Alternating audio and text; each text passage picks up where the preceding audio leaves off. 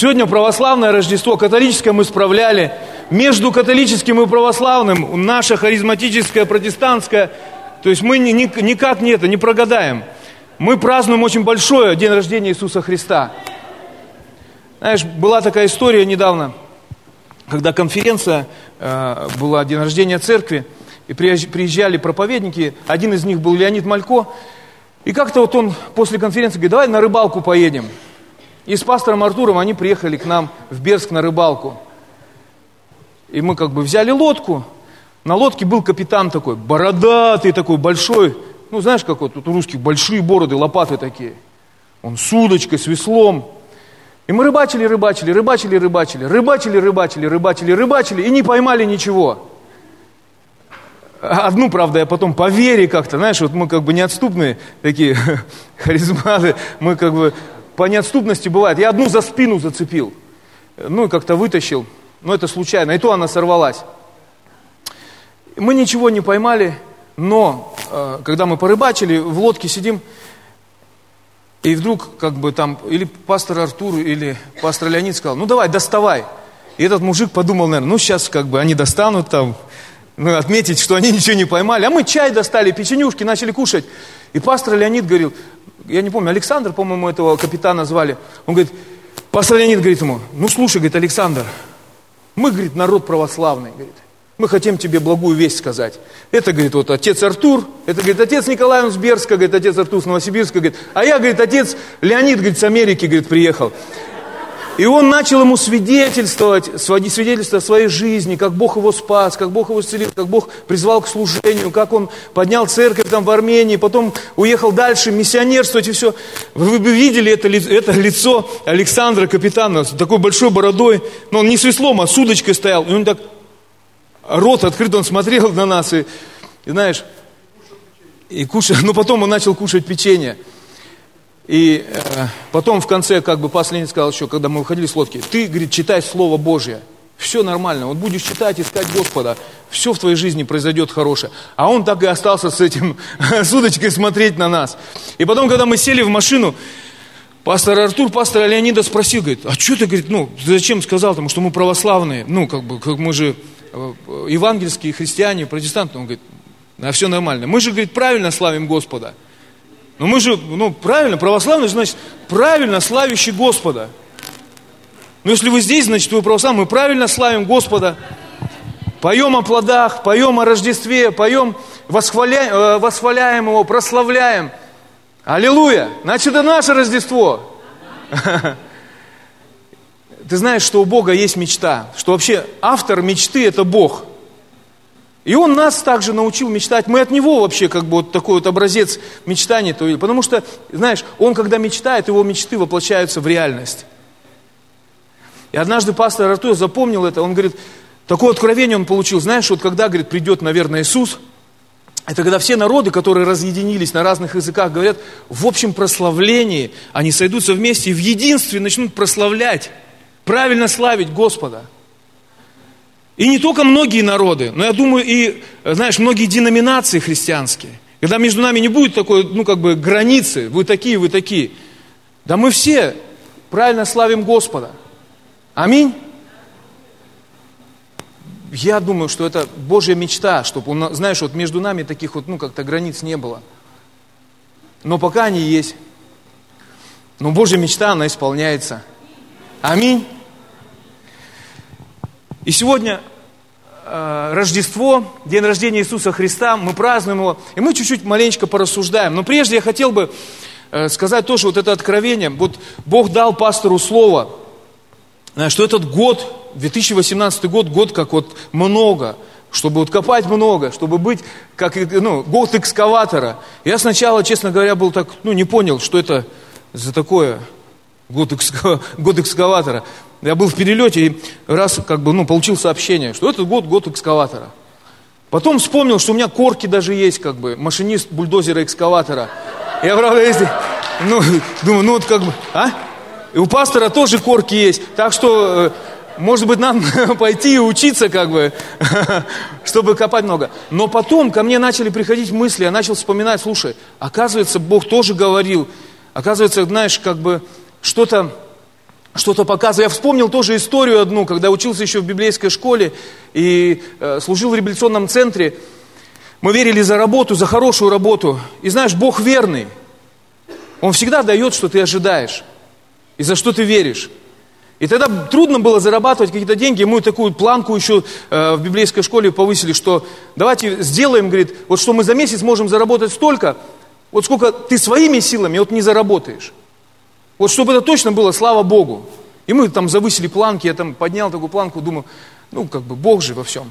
Я искал долго такую работу, не мог найти, но потом знаешь, как бы зацепилась так. Это длинная история, а я попытаюсь ее сократить. Короче, я такую работу нашел, копать ямы лопатой. Сначала мы деревья там рубили, траншеи копали. В день мы получали тысячу рублей. Это тогда, это очень много было.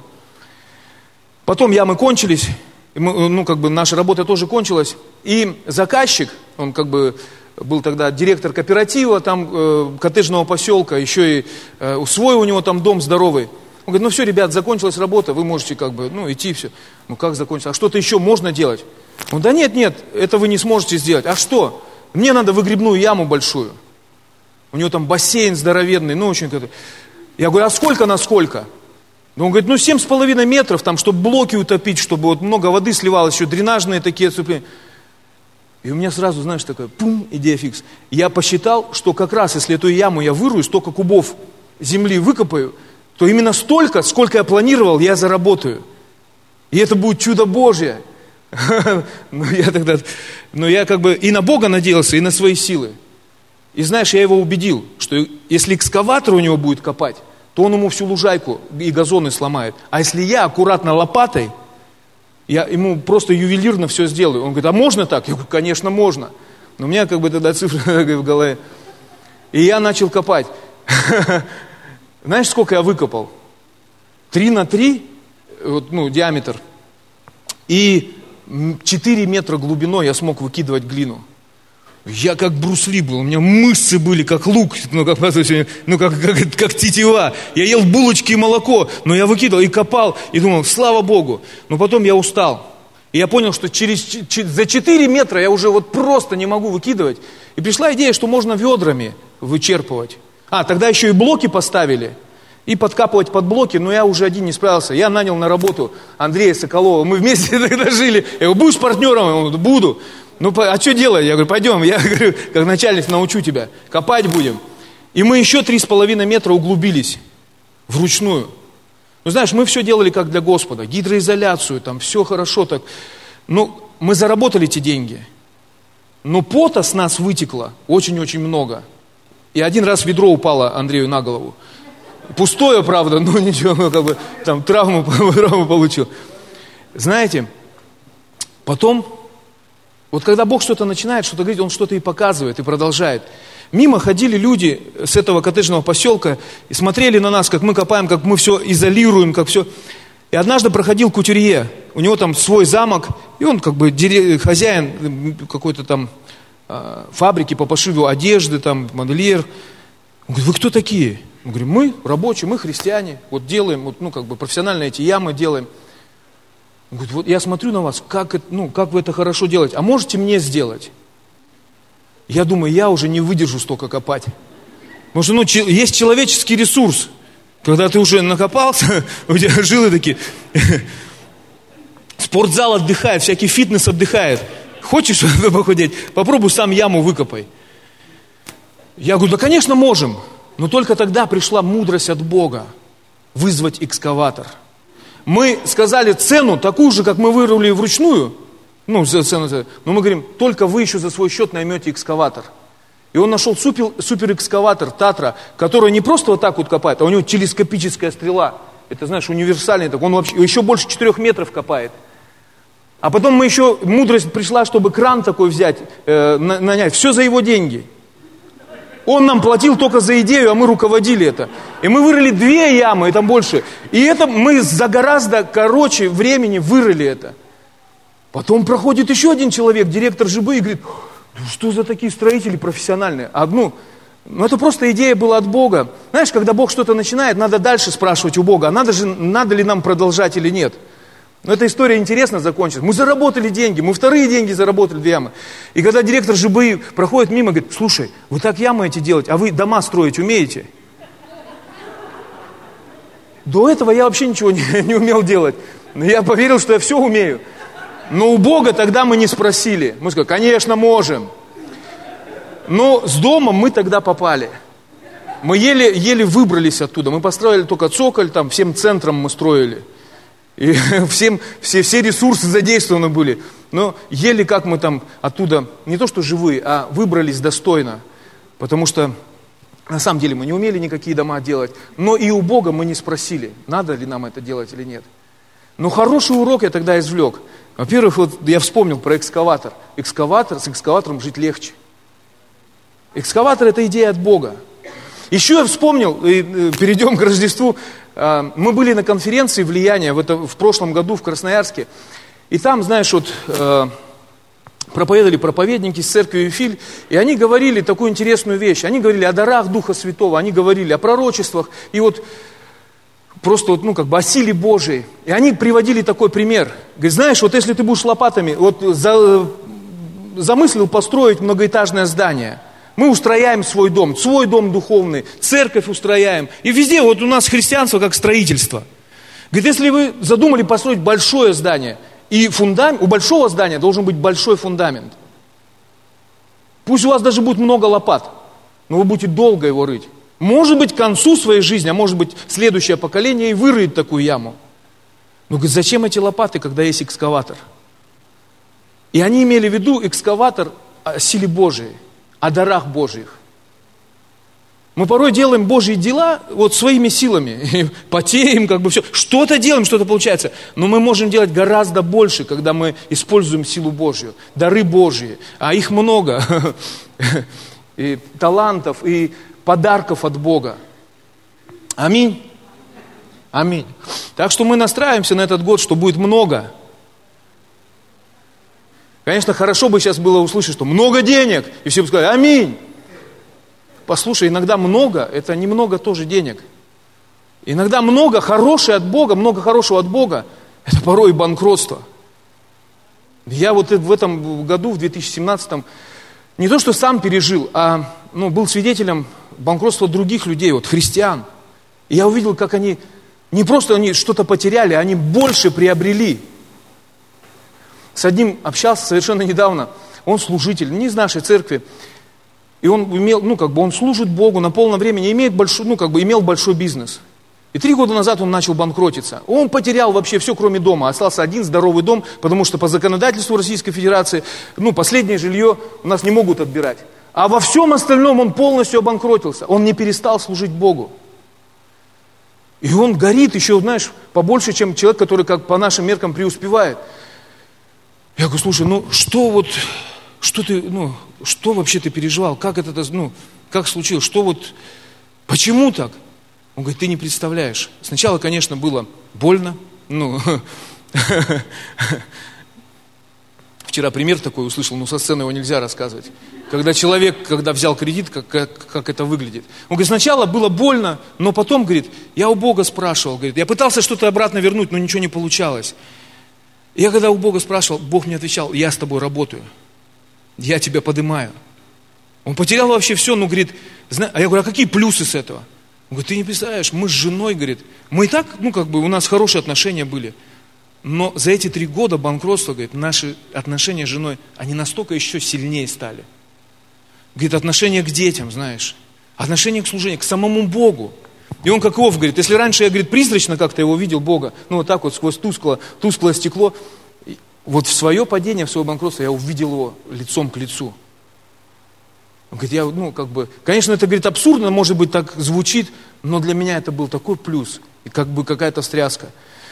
И еще много чего он рассказал. Я говорю, ну слушай, а сейчас ты будешь бизнесом заниматься? Я думал, не, он скажет так, не-не-не, никогда. Ну как бы служит, служит Богу, он и сейчас служит на, э, в миссионерстве на полное время. Я говорю, а ты еще будешь ну, бизнесом? Он говорит, конечно. У меня, говорит, теперь сто, такой колоссальный опыт есть, как делать не надо. Еще, и знаешь, я таких несколько свидетельств слышал, верующих людей. Один мой товарищ тоже, друг, у него был долг 7 миллионов – И он служил Богу, он говорит, просыпался, говорит, я понимал, что я не могу его отдать. Я просыпался, и, э, ну, как бы, у меня радости вообще не было жить. Даже жить не хотелось. Но утром я вставал на колени. Порой, говорит, я даже как бы, у меня, ну, как бы исходило, ну, как вот, ну, э, тошнило, и он выходил, потому что переживал сильно, как он людям будет отдавать, как он банкам будет отдавать. И каждый день минус капал, капал, капал, капал. Но он продолжал служить Богу, продолжал верить. Не знал, как будет, но доверял Богу. Сейчас его жизнь э, колоссально изменилась. Он дальше служит Богу. Но только уже не минус 7 миллионов, а плюс 7 миллионов. Он квартиру купил в Москве, он машину дорогую взял, он благословляет, он стал колоссально жертвой. Он и раньше был жертвенным человеком, но сейчас он еще больше стал э, жертвовать, и что больше тоже возможностей появилось. И он не потерял, он, знаешь, кажется, что ты просто умер – вот когда я слушаю такие связи, я говорю, послушай, говорю, Господи, учи меня как-то по-другому. Если хочешь чему-то научить. Но один еврей сказал, когда так случилось в его жизни, говорит, Господи, спасибо тебе, что ты деньгами взял, а не, не чем-то чем другим. И знаешь, я слышал другую историю, вот буквально вот недавно, когда сейчас неверующего человека, как он попал в такое банкротство – там несколько миллионов долларов, он просто вот все потерял то, что имел. И он просто слег. Знаешь, вот Илья Муромец, он поднялся с печи, а он, как Илья Муромец, лег на печь. Он несколько лет просто прожил в постели, ну, выпивал, утешал себя и курил. Вся комната была в никотином, никотин с потолка капал. В такую погрузился в глубокую, глубокую депрессию. И только сейчас он как бы услышал весть о Христе и начал как-то вот распечатываться – что-то я напугал, наверное, вас. Пусть Господь нас как-то по-другому учит, конечно. И мы такие русские. У нас, если так не доходит, то у, у Бога есть другое место. Он говорит, буду переплавлять вас. Если Господь хочет, то мы должны быть тоже готовы к многому, к многим изменениям в нашей жизни. И порой благо для нас это не много денег, а много Бога. А остальное оно все придет, если нужно будет. Аминь. Ну ты вышел сказать э, благую весть о Рождестве.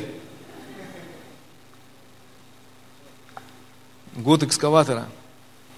Для меня Рождество это как исполнившаяся, нет, на, а, начатая в исполнении мечта Божья. Бог мечтал о том, чтобы его сын родился, его семя, оно родилось здесь на земле. Младенец, он родился. Знаешь, у Бога есть мечты. И его мечты, они исполняются. И мы тоже, как отражение его, мы имеем в своей жизни тоже мечты. Может быть, какие-то меркантильные, может быть, маленькие, а может быть и большие. И вместе с Богом они исполняются.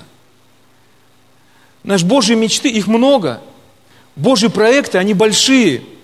И Бог для исполнения своих мечт, мечт ищет людей.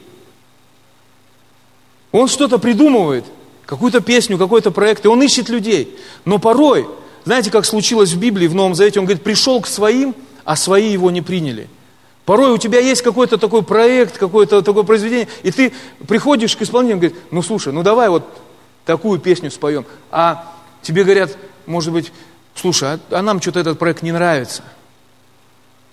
Бог ищет людей, которые бы могли исполнять его проекты.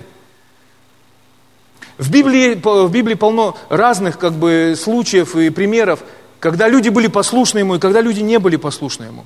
И мы видим тоже как бы результаты, когда люди не были послушны Ему. Какой результат этого? И мы видим результаты, когда люди отвечали на Божий призыв. И мечта Божия, она воплощалась в реальность. Рождество – это исполнившаяся мечта Божья. Мы, мы еще э, просто еще и Пасху будем справлять. Рождение, рождение Иисуса Христа – это начало Божьей мечты – а Пасха, когда Он умер и воскрес, и завершил свое дело здесь на земле, и передал это нам, это продолжение, это осуществившаяся Божья мечта. Аминь.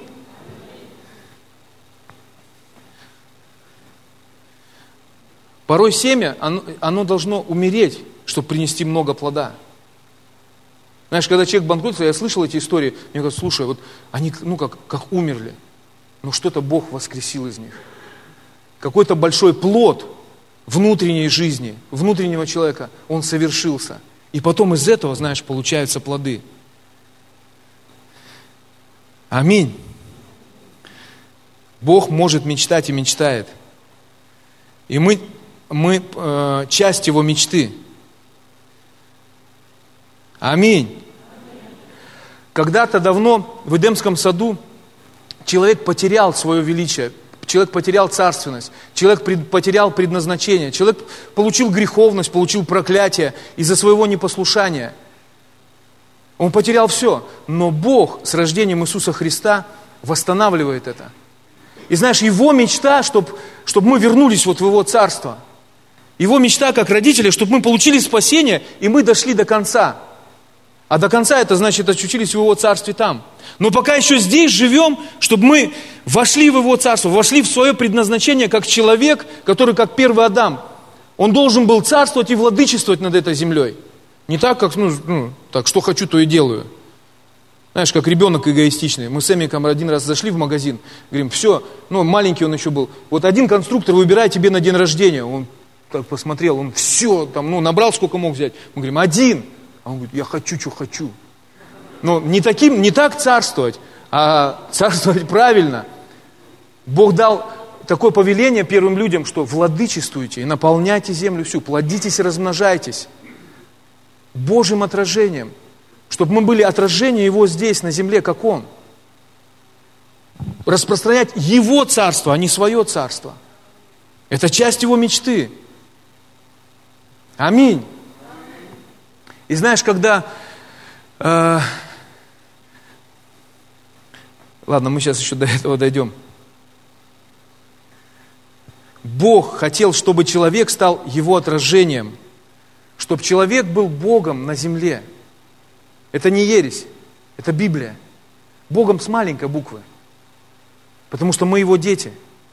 Мы царственное, не преосвященство, недавно услышал, а священство – были царями и священниками в правильном царстве.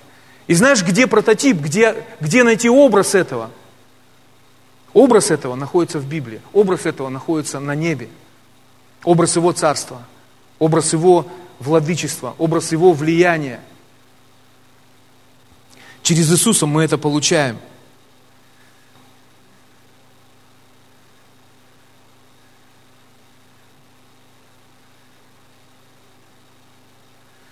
Знаешь, мы, конечно, можем говорить, слушай, ну для меня быть Богом на земле это слишком идеальный вариант. Ну, ну как, ну как бы, у нас один парень, это тоже смешная история, ну э, и длинная, но один парень в библейской школе, он так сильно в это поверил, и он начал перебарщивать, он говорит, я Бог. Ты кто? Он говорит, я Бог. Он услышал учение, что вот мы, ну как бы, что мы маленькие боги, мы, мы дети же Божьи. Он говорит, я Бог, что хочу, то и ворочу. То есть он как бы получил откровение, но э, не, не разобрался своим эгоизмом. И маленько как бы неправильные вещи в его жизни там случались. Но Бог хочет, чтобы в нас он видел свое отражение. А он Бог. Аминь. Для меня может быть слишком много, идеальный вариант. Я не потяну. Но Иисус для того и пришел, чтобы мы потянули. Чтобы у нас все получилось. Бог специально послал своего Сына на землю, чтобы Он помог людям осуществить Божью идею. И знаешь, мечта, она сначала выглядит как мысль. Ну, сначала мы как бы ну, замысливаем что-то. Потом мечта становится озвученной идеей, когда ты свою мысль озвучил, и Бог свою мысль озвучил, Он высвободил Слово, и Слово стало плотью. Его мечта, она очень, как бы, можно очень, ну, как бы вот так вот проследить ход, его, ход событий истории. Он сначала подумал, он дал обетование, он говорил всю, всю дорогу в Ветхом Завете о своей мечте, через пророков, через все Писание. Он говорит, если вы имеете, хотите э, иметь жизнь вечную, исследуйте Писание, но оно все говорит об Иисусе. Оно все говорит обо мне, говорил Иисус. Он озвучивал свою мечту, а потом мечта становится реальностью – я думаю, этот прототип и для нашей жизни, и для наших случаев.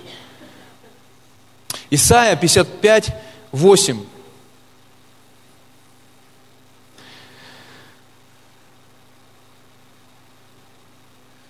Мои мысли не такие, как у вас. Ваши мысли,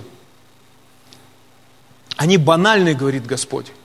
Они не такие, они отличаются от мыслей Божьих. Мои мысли, не ваши мысли, не ваши пути, мои пути, говорит Господь. Но это не для того, чтобы нас как-то придавить. Это не для того сказать, что, слушай, мы вообще не подходим Богу. Но это лишь для того, пророк, Бог через пророка сформулировал, что его мысли, они отличаются от наших.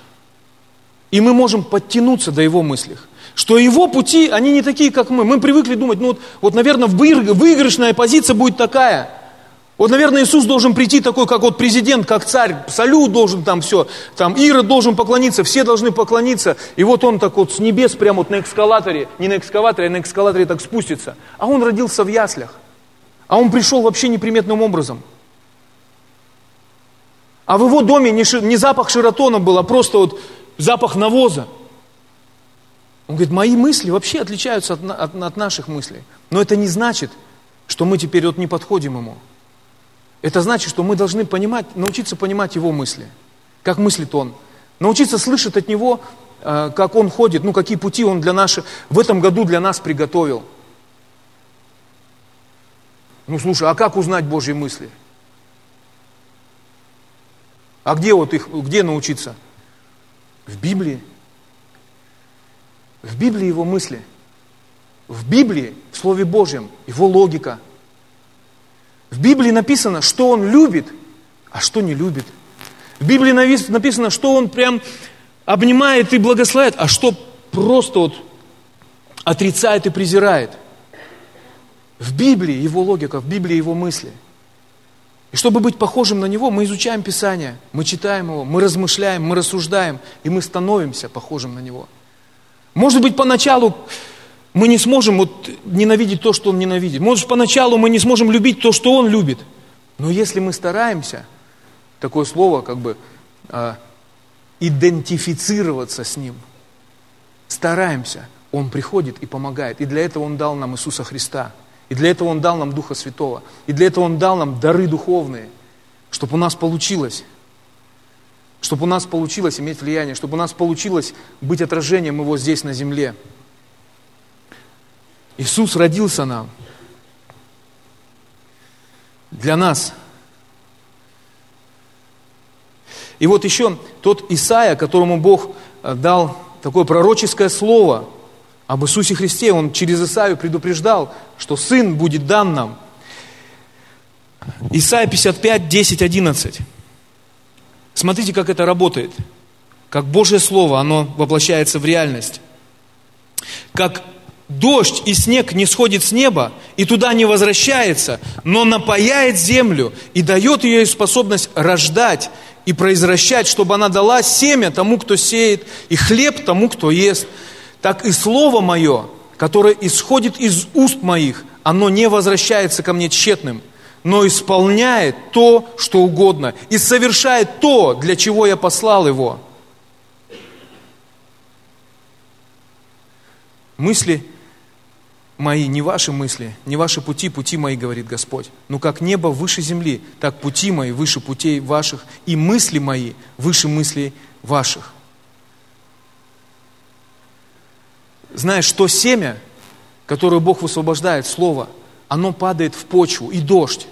Знаешь, в Библии мы дальше читаем, разбираем в Ветхом, ой, в Новом Завете, что почва вот это, это есть вот сердце наше, это есть вот тоже разум наш – Слово, оно попадает в нас.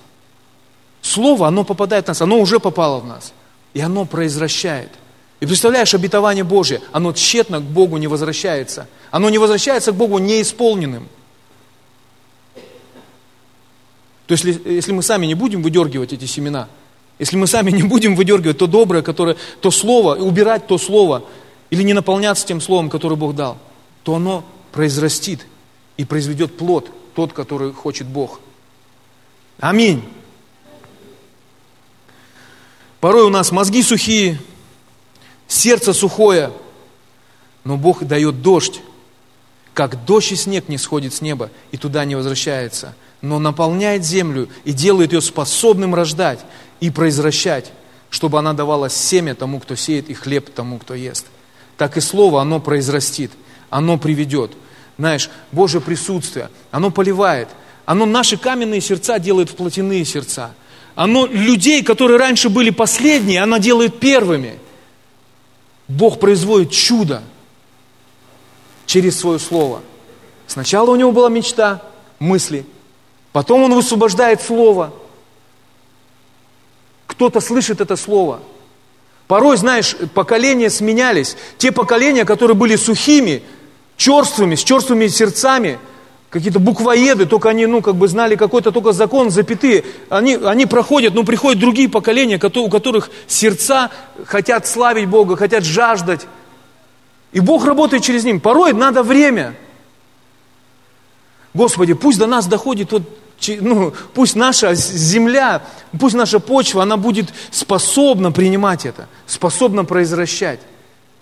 Пусть наши сердца, они не останутся сухими. Аминь. И Бог будет разговаривать с человеком, пропитанным Словом Божьим.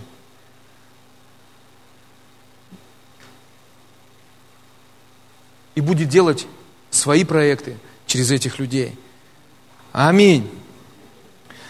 Я уже скоро буду заканчивать. Тот же самый Исаия, пророк, в 9 главе, он дал пророческое слово, он дал, э, ну, приоткрыл будущее, что произойдет, как Божья мечта воплотится в реальность. 9 глава, 6 стих. «Ибо младенец родится нам, сын дан нам, владычество на раменах его, и нарекут ему имя чудный, советник, Бог крепкий, Отец вечности, князь мира. Младенец родился нам, и мы сегодня празднуем правильный праздник, день рождения Иисуса Христа. Но знаешь, весь еще в том, что младенец, он, ну, он родился, это, это начало Божьего плана – но он еще вырос и что-то сделал, и что-то сказал. И мы изучаем его сегодняшние слова. Его слова, его жизнь, она влияет на нашу жизнь сегодня.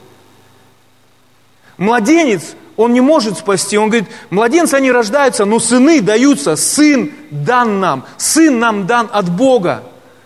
Иисус Христос. Мечта, мечта своего Отца.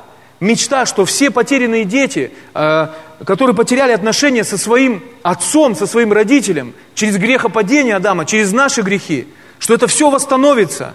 И эта мечта осуществилась в реальность. Бог показывает нам прообраз. Да это не прообраз, это история, это факт. Божье Слово никогда тщетно к нему не возвращается. Его мечты, так как он запланировал, так как он хочет, оно сбывается. Есть только вот отрезок времени – для него это один день как тысяча лет, а для нас тысяча лет это много, потому что наша жизнь здесь на земле, она отмеренная, и она все сокращается. Поэтому нам надо спешить. Нам надо понимать, нам надо искать его мысли. Бог, а что ты хочешь в этом году, чтобы я исполнил? А какой экскаватор? А какой это? Нам до лопатой долго копать. Господи, ну может быть на самом деле надо пользоваться уже начать Твоей силой, то, что Ты нам дал. Ты нам дал столько оружия, Ты нам дал столько возможностей, чтобы здесь много сделать на земле. Исполнить больше Твою мечту –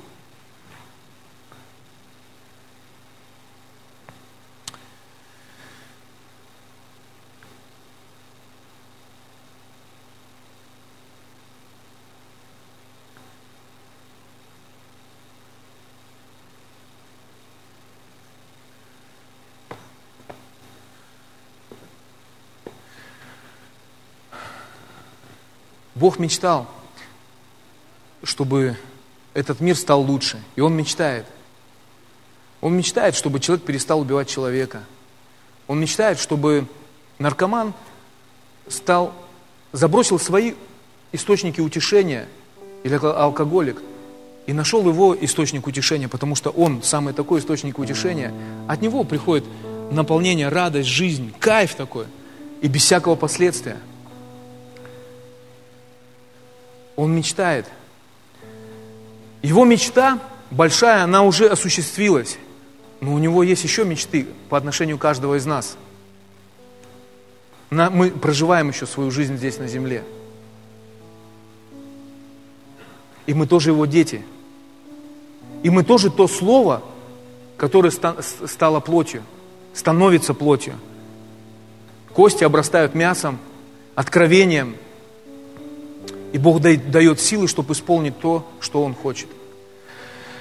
Знаешь, я недавно, вот, ну и вчера перечитывал эту историю об одном удивительном человеке.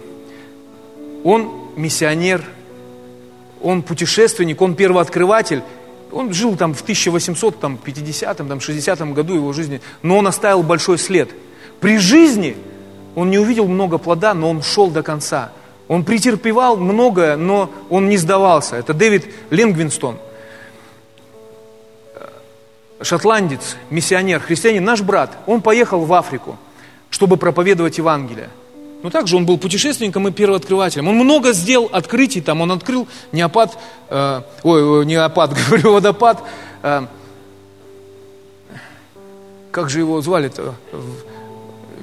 Да, не, не Ниагарский. Сейчас я секундочку, я, Google мне поможет.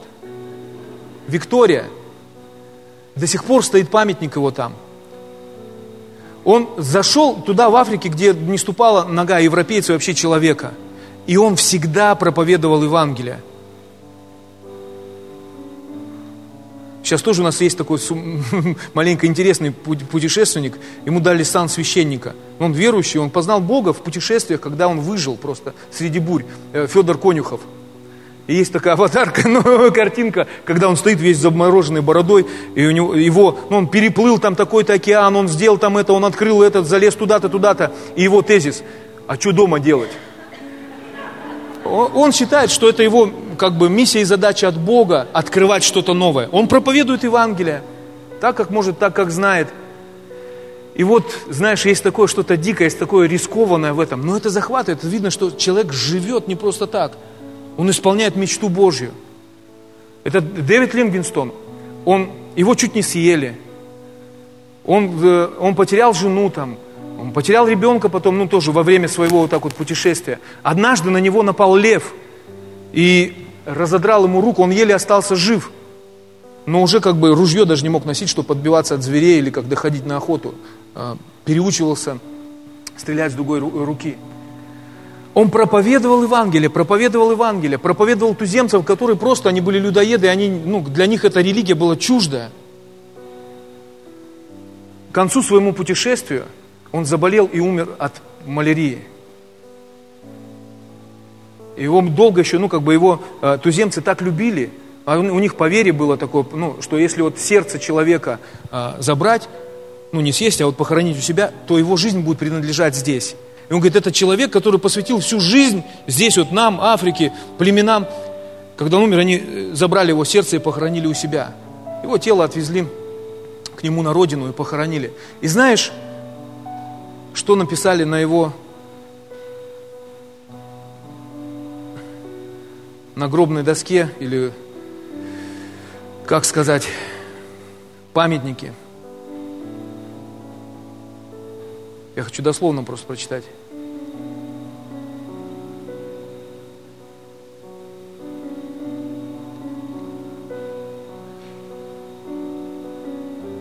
Google закрылся. Там написали, что это миссионер – путешественник и друг человечества. Очень интересно. После, после него он не увидел плода в своей жизни. Он проповедовал всю жизнь Евангелие, старался, бился, рисковал жизнью ради вот этих э, э, африканских племен. Но он не увидел плода, так и ушел к Богу. И потом, вы знаете, все, наверное, знаменитого евангелиста Рейхарда Бонки, когда он приехал в Африку, начал проповедовать, миллионы начали людей спасаться. Я думаю, вот это, вот это, ну, как бы, вот это вот, ну, вот классно, вот какое. Но потом он зашел э, в музей вот этого Дэвида Лингенстона, и он понял, слушай, то, что сейчас столько народу там спасается, это не, не, говорит, не моя заслуга. Был кто-то, первый миссионер, который посвятил всю свою жизнь этому. И он посеял большое-большое семя. И он посеял даже себя. Семя, оно не, пока не умрет, оно ну, как, не принесет столько плода. Вот его жизнь, свидетельство – и его смерть, оно тоже как, знаешь, это как посеянное семя, которое принесло много-много-много плода. И миллионы людей там спасаются. И сейчас большие церкви.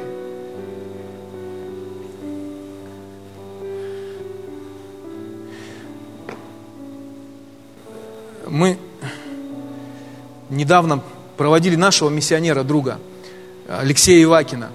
Он не такой большой, как э, Дэвид Лингбинстон, он не профессор, не, э, не человек, который там Африку открыл, или что. Это простой человек, брат, как мы и вы. Бог его вытащил из зависимости, вытащил из того мира. Но знаешь, вот тот отрезок своей жизни, который он пожил, прожил последнее, служа Богу, он принес много плода. Мы были, ну, прощались с ним, были на церемонии, на похоронах. И знаешь, столько Бога было там. Вообще с пастором Андреем идем по кладбищу. Я говорю, слушай, я боюсь порой себя. Мне как-то вот, ну, здесь вот спокойнее и лучше. И как-то вот, ну, как я себя так чувствую комфортно. Вот именно здесь, когда вот, ну, вот, где мертвые люди, тем живые. Я, я понять не могу, почему мне так вот нравится. Мечта такая есть, свой крематорий открыть потом, христианский. И он мне, знаешь, ответил такую, говорит, а знаешь, почему я думаю, почему ты так? Я, говорит, тоже чувствую, что здесь вот атмосфера какая-то, она благоприятная, она какая-то вот интересная. Я говорю, почему? Говорит, потому что здесь люди, они больше задумываются о Боге, о своей жизни положительной или отрицательной, и о вечности, больше, чем они где-то там в городе. А в Москве очень большие кладбища.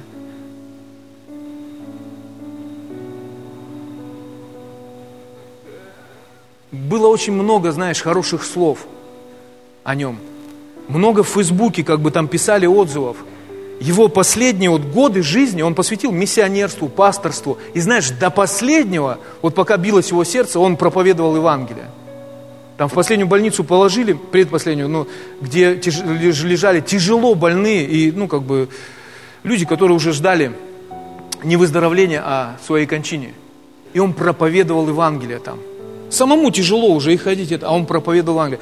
Пастор Андрей пришел туда в больницу, и он говорит, ну, смотрит Леша как бы тяжело, а, а Леша говорит, слушай, вот за того помолись, и вот за, а вот этот вот еще как бы это, что-то брыкается, тоже помолись за него. Вот он молитвой покаяния хочет помолиться.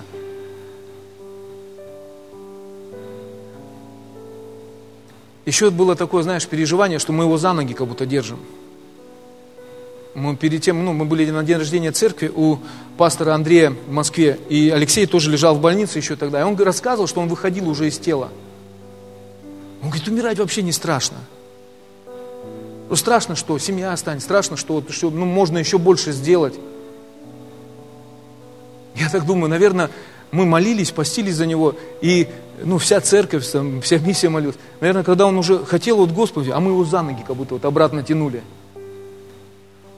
И под, под, под последок он просто устал, устал бороться, бороться с этой страшной болезнью. И Бог говорит, мои мысли вообще не ваши мысли, мои пути не ваши пути. И казалось бы, знаешь, ну, ну быть здоровым и делать столько делов для Бога можно, ой-ой-ой. Но когда для нас вот так не доходит, ну как-то я не верю, что Бог посылает болезни, это, э, и Бог посылает какие-то проклятия, грехи. Нет, ну мы, мы, нам не надо ниоткуда, чтобы посылали. Мы сами их можем нарабатывать. Люди мы такие вот, как бы. Бог нас вытаскивает, а мы обратно залазим куда-то. У Бога есть дар вытаскивать, а у нас есть дар залазить куда-то. Откуда, откуда у нас постоянно вытаскивает. Но знаешь, это как болезнь, она так сильно приблизила его к Богу. Он оставил плод в, э, э, в Севастополе. Там сейчас церковь, там полный центр. И мы когда звонили, Вика тоже приезжала, они сделали большие, э, хорошие евангелизации, такие социальные проекты, когда звали малоимущих, там, детей в интернаты заезжали. И Леша, Леша задание было, Леша на задание пастора Алексея, там Андрею, что вот всех людей, которые там будут взрослые, обязательно адреса берите, потом посещайте их. Я хотел бы прочитать одно слово, которое к месту.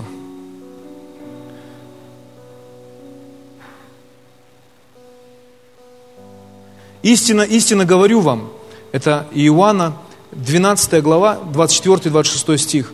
Истинно, истинно говорю вам, если пшеничное зерно, пав в землю, не умрет, то останется одно. А если умрет, то принесет много плода. Любящий душу свою погубит ее, а ненавидящий душу свою в мире всем сохранит ее в жизнь вечную. Кто мне служит, мне да последует. И где я, там и слуга мой будет. И кто мне служит, того почтит Отец мой. Знаешь, когда мы ну, вот, провожали нашего брата, нашего друга, это переживание было, вот казалось бы, ну, крематорий, морг, ну, это как зал церкви. Когда мы тут славим Бога, Божье присутствие опускается. И туда Божье присутствие пришло. Но мы там не славили Бога, но мы говорили, вспоминали и говорили, э, говорили Алёше, говорили э, вот эти вот, ну, как бы слова, которые надо говорить. И присутствие Божье было. И видно было, как Бог почитает служителей своих. И он сейчас в лучшем месте. Ему сейчас лучше, конечно, чем нам. Он там дышит, он радуется. Но когда, знаешь, мудрый экклесиаст сказал, что день смерти лучше дня рождения. Интересные такие, да, слова, абсурдные, казалось, ну, вроде день рождения. Знаешь, почему легче? Конечно, день рождения – это такое детство, ну, родился. Вот как у нас младенец, Иисус родился. И для кого-то до сих пор это так. Вот Иисус в яслях, Он родился, и вот, ну, как бы, слава, ну, порадовались и все, и забыли про это. Послушай, Он не только родился, Он прожил жизнь. Где-то Он страдал, где-то Он был изгнан, где-то он прожил интересную жизнь, оставил такой след на земле. И потом он умер, и потом воскрес. Семя умерло и принесло много плода. Он совершил большой-большой поступок и оставил большой-большой след, который нас сейчас благословляет. Он говорит, день смерти лучше дня рождения, потому что, говорит, когда мы посещаем дом плача, говорит, наше сердце становится мудрым. Порой мудрость мы получаем вот на таких церемониях, на таких вот, вот, когда не живые люди, а когда вот уже вот у них уже нечего изменить. Они уже ушли в вечность, в какую они выбрали при жизни. Но кто-то оставил какой-то плод, а кто-то ушел без всякого плода. Почему ты об этом на Рождество говоришь? Ну, это, ну, Рождество, у Рождества есть продолжение. У Рождества есть жизнь, и потом Пасху мы будем праздновать, еще тоже об этом говорим. Это радостная весть, но надо до конца ее понимать.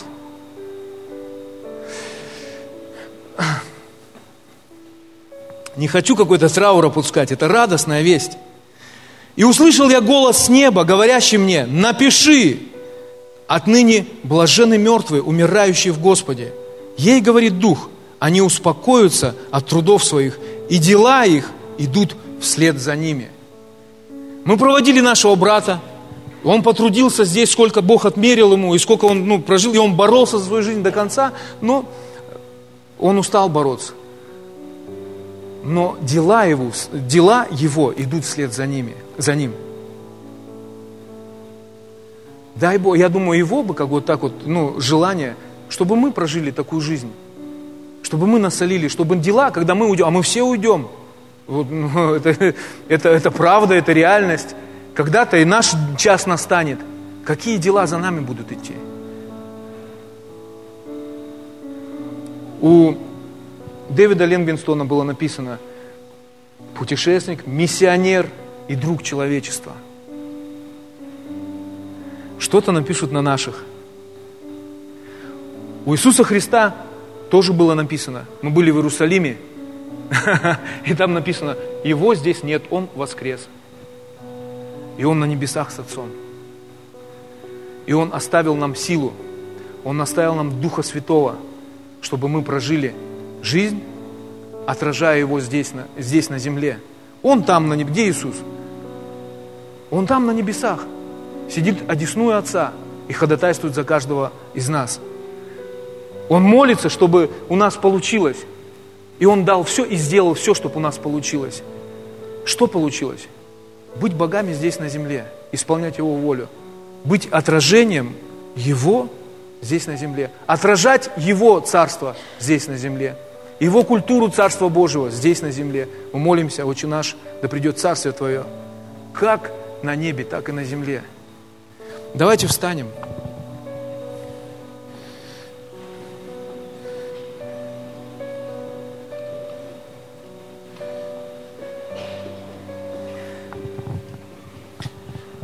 Как хорошо! Мы поговорили о мечте Божией, о Иисусе, который родился. Младенец был, ну, ребенок был, младенец был дарован нам, рожден, но сын дан нам. Он исполнил свое призвание, предназначение сына, второго Адама. Заплатил большую цену, сделал, прожил недолгую жизнь, 33 года, но оставил такой неизгладимый след, который влияет сейчас на нашу жизнь. Веришь ты в это или нет, но Он дал нам поручение. Мы христиане, мы следующее поколение, у которых неочесвершие сердца, у которых благоприятная почва и Слово Божье, весть о Рождестве, весть о Его мечте, оно падает в нам, к нам, чтобы исполнить Его мечту, быть последователями. Знаете, когда Он уходил, мы читаем, что Он сказал. Он говорит, вот я много сделал, говорит, а вы сделаете еще больше. Еще больше, чем я сделал. Иисус, как больше сделать? Ты столько их воскресил, ты столько их исцелил, ты столько проповедовал, ты столько чудес сделал. Как мы можем сделать больше? Если не будем своими силами лопатами лопатить, а будем с Ним вместе делать, исполнять Его проекты. Его проекты Он финансирует. Его проекты Он наделяет силой, возможностью все осуществлять. И я верю, Бог будет творить в этом новом году что-то новое, что-то потрясающее и в миссии, и в церкви. И мы оставим много-много плодов, о которых мы пели. Будем зеленеть, будем приносить плоды. Аминь.